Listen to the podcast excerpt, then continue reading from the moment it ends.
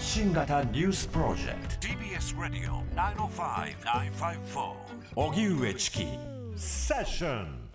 神戸連続児童殺傷事件から26年。被害者の父親が手記寄せる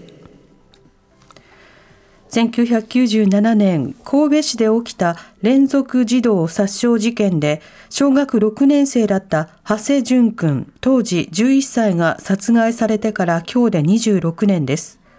これに合わせ父親の守さんが手記を寄せ何年経とうとも亡くなった子供への思いは変わることはありませんと思いを綴りました。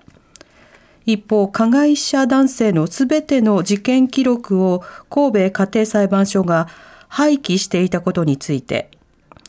事件記録を閲覧したいという遺族の思いをないがしろにする行為は絶対に許されない。確実な記録保存の手順を確立することが重要だと指摘。また、守さんは、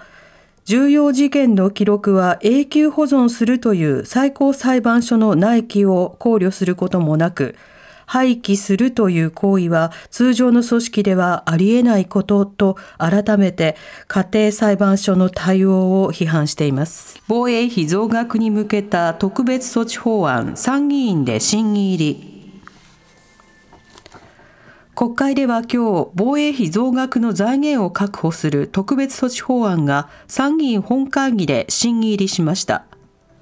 この法案は財源の一つとなる税外収入を複数年度にわたり、防衛費に充てられるよう、防衛力強化資金を創設することが柱となっています。27年 ,27 年度には1兆円強の増税を行う方針を政府がすでに示していて野党側は安易な増税に反対の立場で足並みが一致しています。女川原発の差し止め認めず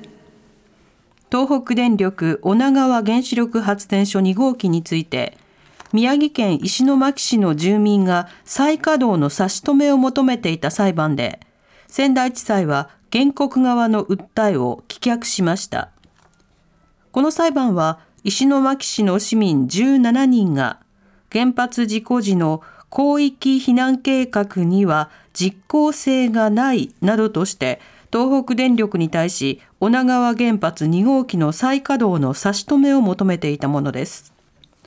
東北電力側は広域避難計画は国や県などの協議会を通じ具体的かつ合理的だと確認されているなどとして請求の棄却を求めていました。仙台地裁の斉藤光弘裁判長は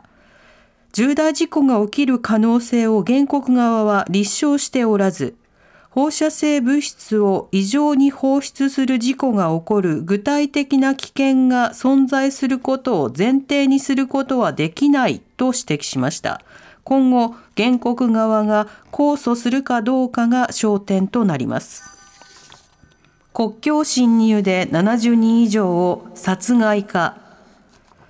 ロシアのプーチン政権によるウクライナ侵攻をめぐって、ロシア国防省はウクライナと国境を接する西部ベルゴロド州で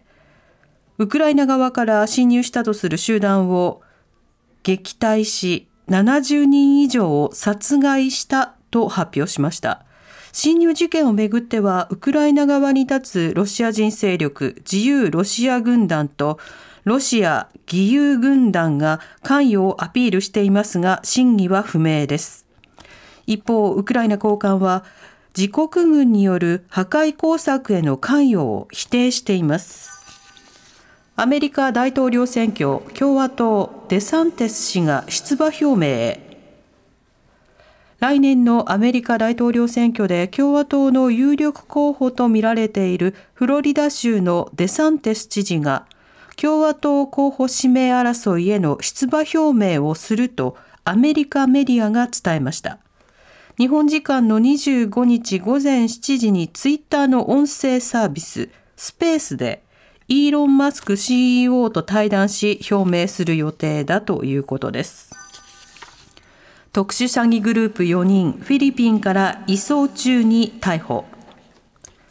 各地で相次いだ広域強盗事件でルフィなどと名乗る男らが率いた特殊詐欺グループのメンバーとされる男女4人が今日フィリピンから移送中の機内で同行している警視庁の捜査員に窃盗の疑いで逮捕されました。